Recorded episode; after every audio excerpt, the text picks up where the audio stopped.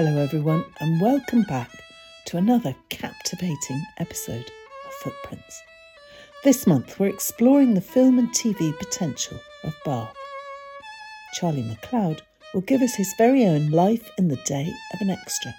Plus, we'll hear from the Holburne Museum, which famously doubled as Lady Danbury's grand estate in the hit series Bridgerton. But first, let's find out when, well, Netflix say, decide they want to come and film here. So grab your popcorn, dim the lights, settle down for a magical journey to the heart of the filmmaking industry in this historic city. My name's Rachel Bowers, and I'm the manager of the Bath Film Office. Fantastic. And here we are, right in Abbey Courtyard.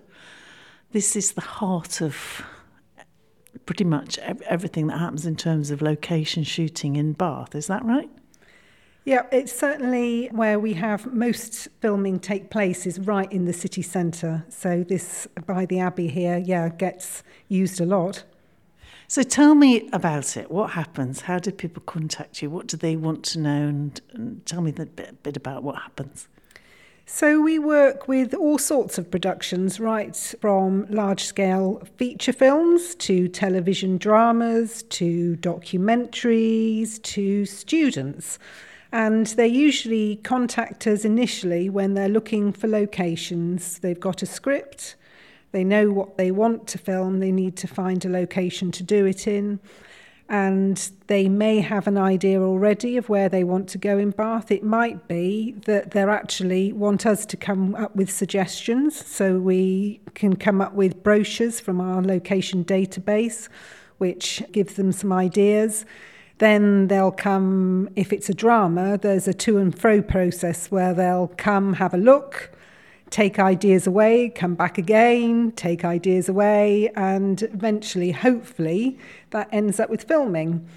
Documentary filming is a lot more straightforward. They usually come and uh, it's all turned around in a few days because they work on a much tighter time scale.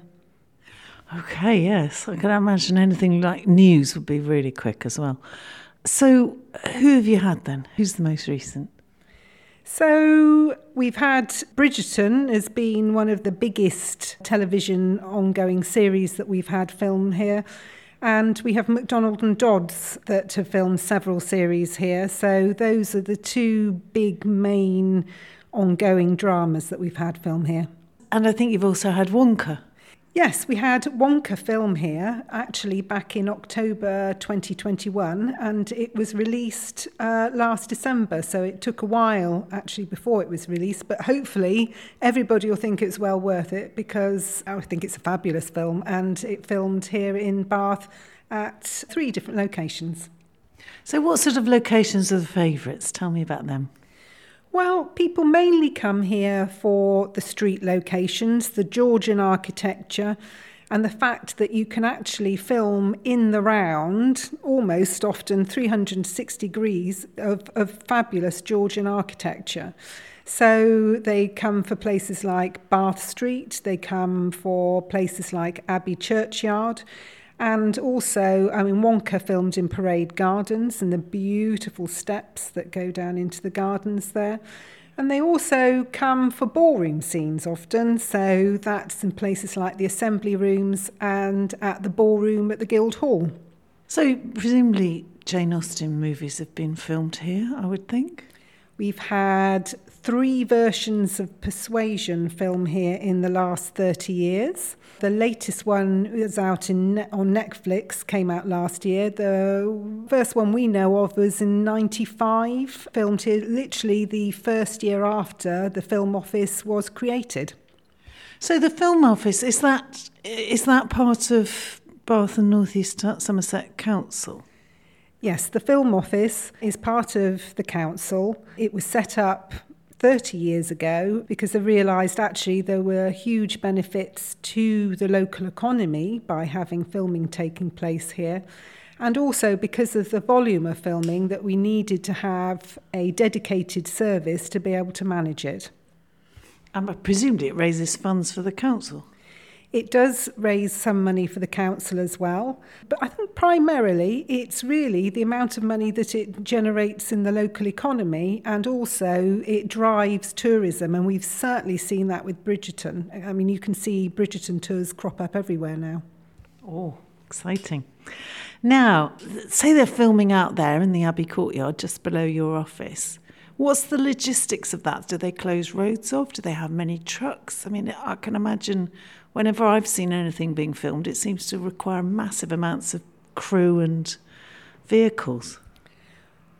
Dramas do come often with a crew of between 50 and 200 people, depending on the size and what they want to do.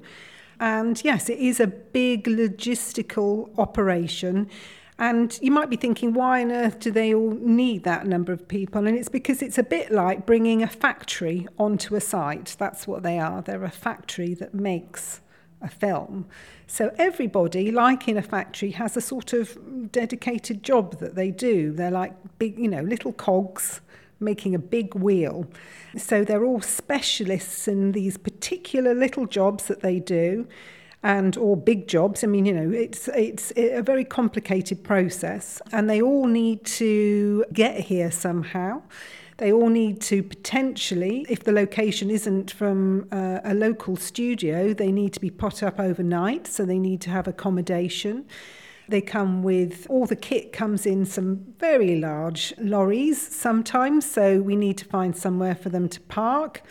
They all need to eat.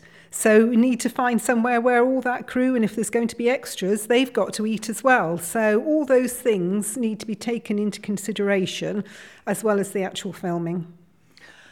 So where do they all go then, Rachel? I mean, they can't just go out there, can they? I can't imagine they're in a lorry park, you know, right outside the city. Well, you'd be surprised because actually that is partly what they do. What um, how dramas work is they usually have something called a unit base. And that's somewhere where they put as many of their tech trucks, which they don't need direct constant access with, or the crew cars. They can potentially have their catering up there as well. And those tend to be a bit further out of the city centre. And then they will ferry everybody to and from there in minibuses and the like, meaning that we only have to find parking for what we call their essential tech vehicles. And those are the things that have all the lights and kit that they need to have in and out of the trucks all day long. And that actually still can be a considerable number and have, you know, if it's a large drama. But we've kept it. Our goal is always to keep that to a minimum because obviously in Bath, parking is tight. So presumably you don't have lots of things being filmed at the same time. There's a sort of schedule. They are often like buses, I'm afraid. they don't talk amongst themselves and come up with uh, a plan of who's going to film where. So it is a bit of juggling. Sometimes, if we have something right in the city centre and then something that wants to film further on the outskirts, then that can be viable. But it's really rare that you're going to get two big dramas filming here at the same time. We just can't, you know, we just have to say you're going to have to shift something, and whoever comes first generally would get first dibs on that. And so, what about the stars? Do you get to see them? Do you meet them? Do you get any any perks of the job? We generally don't see the stars. I'm afraid we are very back office. Um, the people that we deal with are the location managers or supervising managers and their team. We do go out onto set just to keep an eye on what's happening. And sometimes, like anybody else that's passing by, we see some exciting people around. But no, we don't. We don't get to meet anybody that's really like a star on the set. Shame. Are you allowed to tell me what's being filmed imminently? I'm afraid I can't. I wish I could. I genuinely wish, you know, we, we are often the people that have to keep the quietest. We often have to sign NDAs, non disclosure agreements, because uh, productions understandably want to be able to be in control of their own promotional material. However, I can say that there are a number of things coming up that you'll be able to see on your screens this year and look out for Bridgerton Series 3, which I think comes out in May. Thank you so much, Rachel, for the lowdown on location shooting in Bath. Thank you. So let's now move on to set and find out from someone who's trying to make a living as an extra. Here's Charlie McCloud. All right, so Charlie, you've been a sporting artist, an extra on Bridgerton and on the film 1917. How did that come about? Are you a, a budding actor?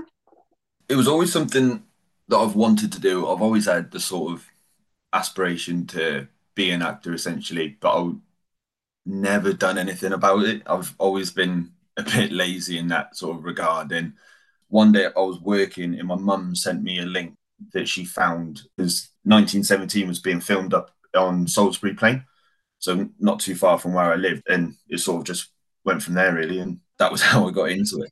Do you go through an agency or do you just ring them up? How does it work? They signed me up when I went down for the first one to a uh, agency, and I've put my name out into a couple different casting agencies now, like Key Casting, Phoenix, Extra People, and um, basically it will just be every once in a while they'll send me a text being like, "We're looking for people to film like this project around here. Are you free?" It's a yes or no sort of question, and then if they pick me to go up there, then I can go up. Some of them require like an audition before you go.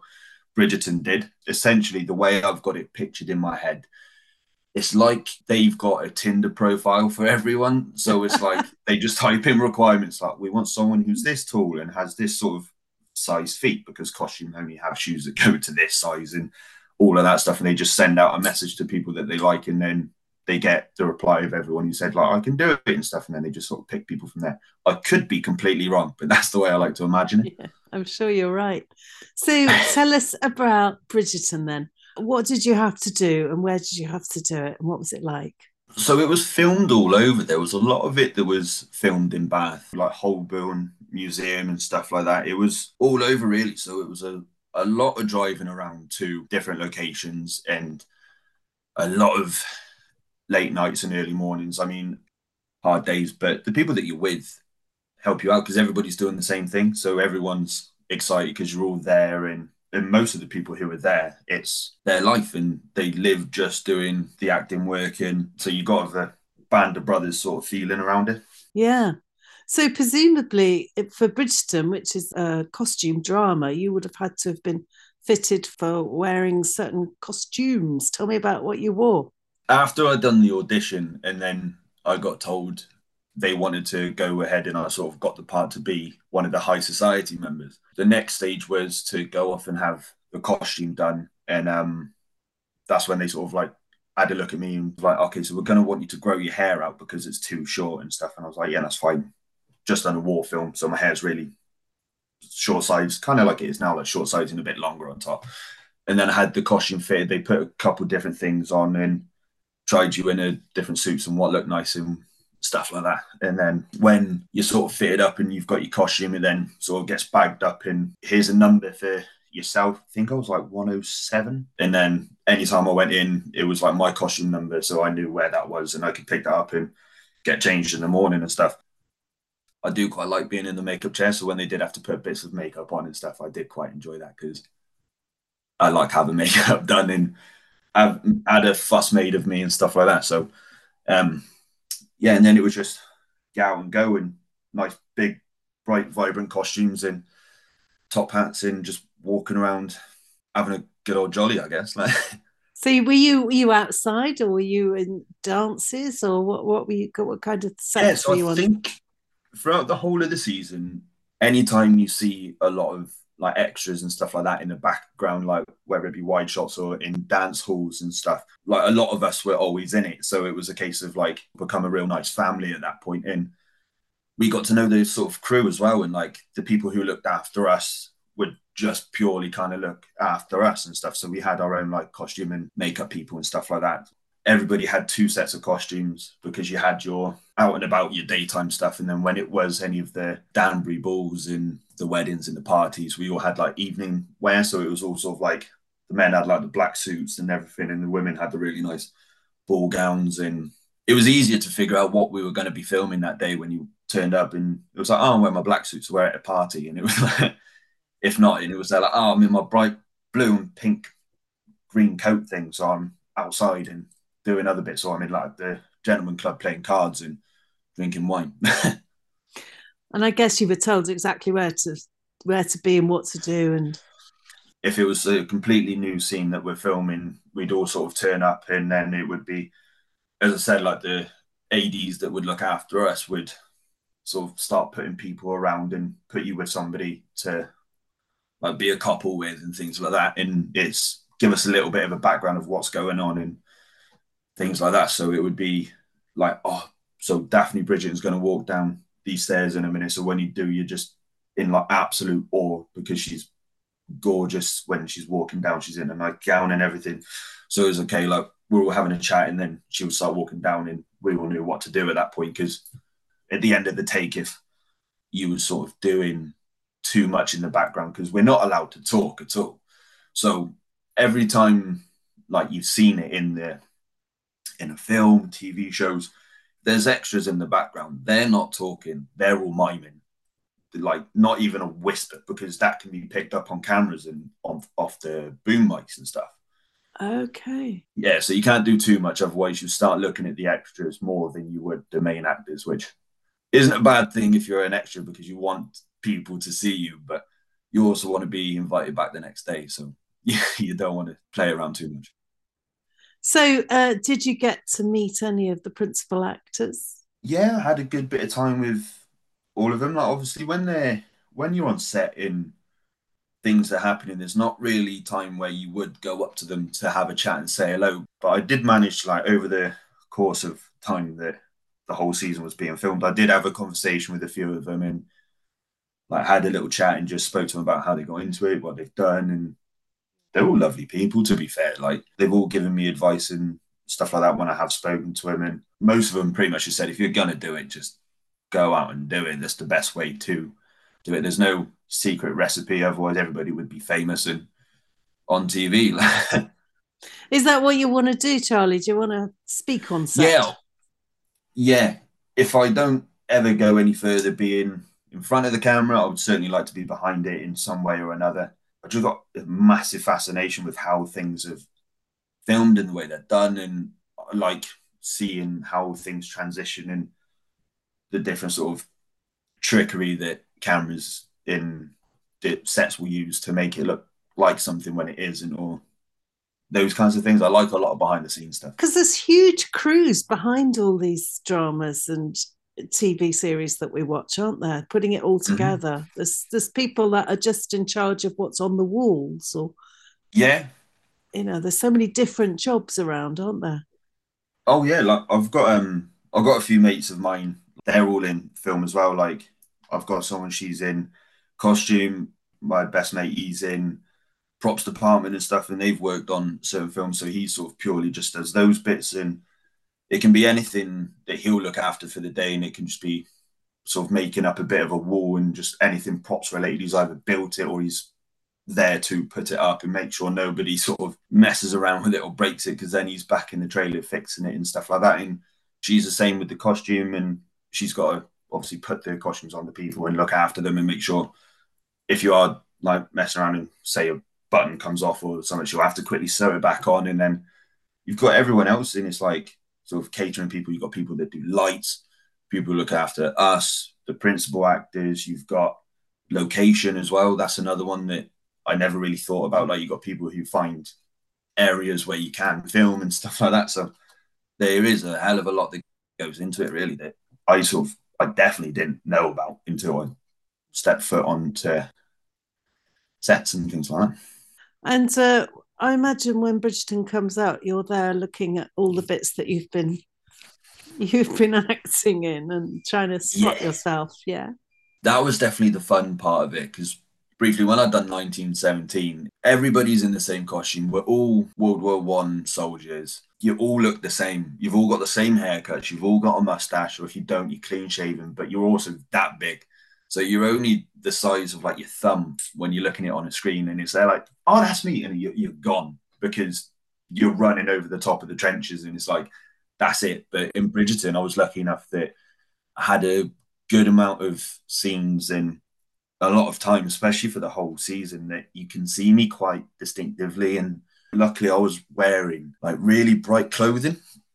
So even in distances, like I was like, oh, that's me because I can see the blue and pink and the green coat. And it was like quite obvious. And that was nice. And then I had a few times where I was like featured because I was quite up close on camera and they were using me for something specific. So I knew that there would be a few times where you'd be able to see me.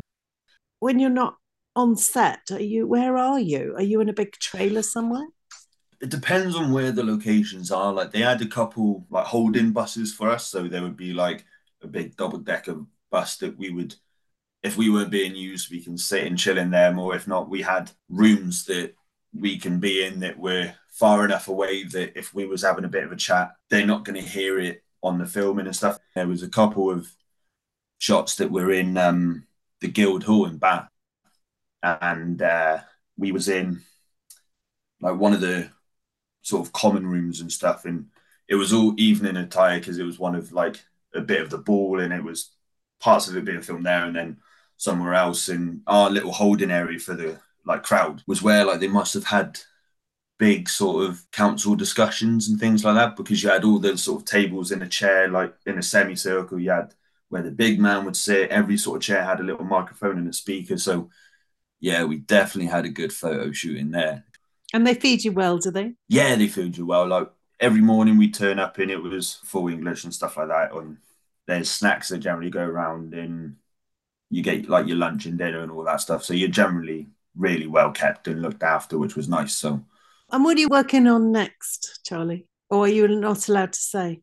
I wish I was not allowed to say. Um, I'm not working on anything at the moment. I'm still trying to get to a place where I can carry on and do it again properly. But at the moment, trying to go all the way out to London again for yeah. a mm. couple days and things like that's just not really where I'm at at the moment. I can't just yeah. drop work now for two days worth of filming as much as I would like to. But I've got to keep a roof over my head at the moment. So yes. saving up a bit of money when I know I can clear my rent for the next two months and stuff, I'll go back out and try and push my name again and get on something where it gives me a lot more work rather than just a couple days and prove I deserve to be there and also closer to the camera where they can actually start naming me and putting me in credits.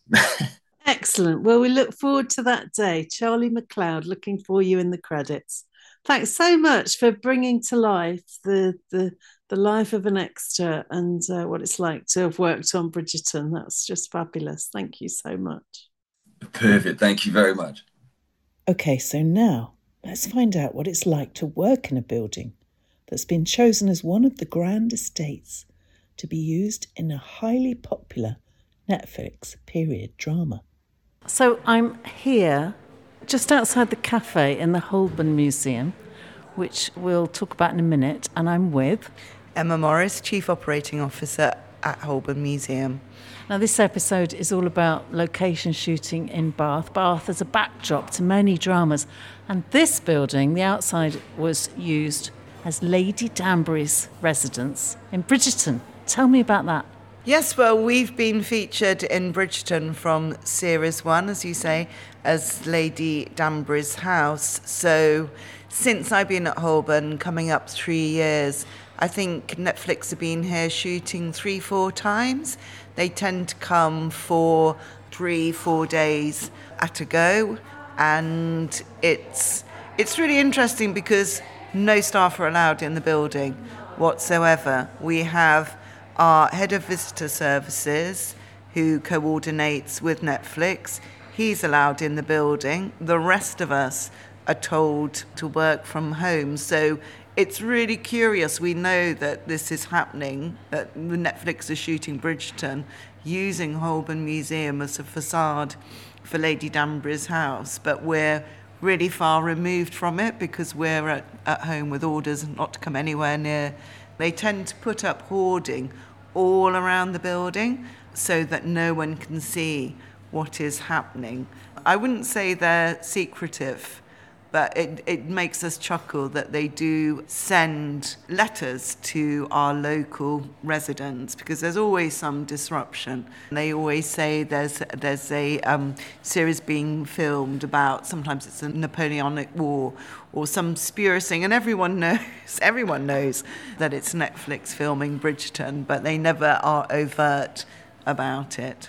That's very funny. And now we, we, they've been filming series three, I think. We've just seen series two. Series three is coming out this year. So, what's involved? I mean, you said they put up hoardings, and presumably they're not just filming the outside, they're filming acting. So, we've got Lady Danbury herself walking in and out, Julia Quinn, I imagine. Yes, that's right. So they will come and they do dress the outside of the building quite a lot. We're kind of putting up artificial rose bushes and wisteria. We have gardens at the front of Holburne, but not how it looks on Bridgerton. But they only film the facade. So we have this really interesting situation where a lot of people now, because there's Bridgerton tours around Bath, you can go and see everywhere, that's used for the series. And we have lots of people coming here and doing selfies outside. And then they come in, and you can see this little look of puzzlement across their face. They're thinking, oh, it's not Lady Danbury's house, it's a museum. So I think there's this, this kind of mis- mismatch of expectations in terms of obviously they, they see it as Lady Danbury's house, but all the interior shots are obviously not the Holburne but they do do quite a lot of changing to the building, do they? I imagine they have to get rid of anything that looks 21st century, like wiring and anything like that. Yeah, I guess there isn't much outside the facade to really suggest. I don't think we've got any like telegraph poles or anything like that. But do they shoot actors going into the building through the front door? If you peeked over the hoarding that they put up, you might see Lady Danbury being filmed walking in. You very well, you, you very well might see her, but I think if you peeked over the hoarding, you may be arrested by Netflix and never seen again. Well, certainly if you worked here, you would. You would have to stay your distance, but. Um... But it's been great for for the museum, just in terms of that raising our profile, and uh, you know, a lot of people do say to me, "Oh." Um, saw you on Bridgerton last night. So it's been great pride for us to be chosen as Lady Danbury's house. It's been great for our profile. And I think for, for the city of Bath as well. You know, Bath obviously gets used a lot for period dramas, but there's a real pride when particularly recognisable buildings like the Royal Crescent and the Holburne Museum. It's, it's great for us residents when we're watching Bridgerton or any other film that, in, in, that is shot in Bath. You can go, oh, yes, know where that is? That, that's where I work. and certainly when I got the job at the Holburne, um, for my friends and family who didn't know it, it was a very easy way for them when I said, oh, it's Lady Danbury's house in Bridgerton, they go, oh, yes, we know exactly where you mean. Thank you very much. It was a pleasure to come here and find out about it. Thank you. And we do um, stock some lovely Bridgerton merchandise uh, in our shop. We've just commissioned some new merchandise of tote bags and uh, little kind of um, cases, pencil cases. So um, do swing by to the shop and have a look. I will. And tell us what's on at the moment. What can people come and see during February, March time? Um, at the moment, we have a major exhibition on Gwen John, who is a fantastic 18th, 19th century painter, and her brother, Augustus John, during their lifetime was a much better known artist than his sister Gwen, but Gwen's star has been in the ascendancy over the years. So this is a beautiful um, retrospective of her career, and her paintings are really her color palette is is is very subtle and they're very mesmerizing. Her paintings. We've also got contemporary artist called Lubaina Himid who won the Turner Prize, and you can see her work. We we've wrapped the pillars around the outside of the building in some of her fabric And then there's installations of her fabric in both the ballroom and the picture gallery. And opening this week is an exhibition of an artist who should be much better known than she is. She's a sculptor called Gillian Lowndes. And then coming up in the summer, I'll just do a quick plug. We've got a fantastic exhibition of uh, Henry Moore miniatures. So there are works that he made with, with his own hands. Obviously, his huge sculptures took a, an army of people to make. So what's lovely is that all everything we're showing he made with his own hands, including some miniatures that have never been seen in public before. And then Mr. Doodle. I don't know if people know of Mr. Doodle. He's got two and a half million followers on Instagram, and unsurprisingly, he doodles everything. So he's going to take over a gallery and doodle it. He's going to doodle the outside of the cafe windows, the lift, and also he's going to be doodling some street furniture in the city, particularly around Milsom Street. So we're very excited about both Henry Moore and uh, welcoming Mr. Doodle to Holburne from May onwards. That is an eclectic mix. well, that's what we aim for, something for everyone at Holburne. Traditionally, we're known as putting on more, I guess, 17th, 18th, 19th century artists, but over the last few years, we've been showing a lot more of modern and contemporary artists, um, and you know that's what we pride ourselves on is having the more traditional works with the with the new and the contemporary. Thank you very much for talking to us today. Thank you, it's been a pleasure.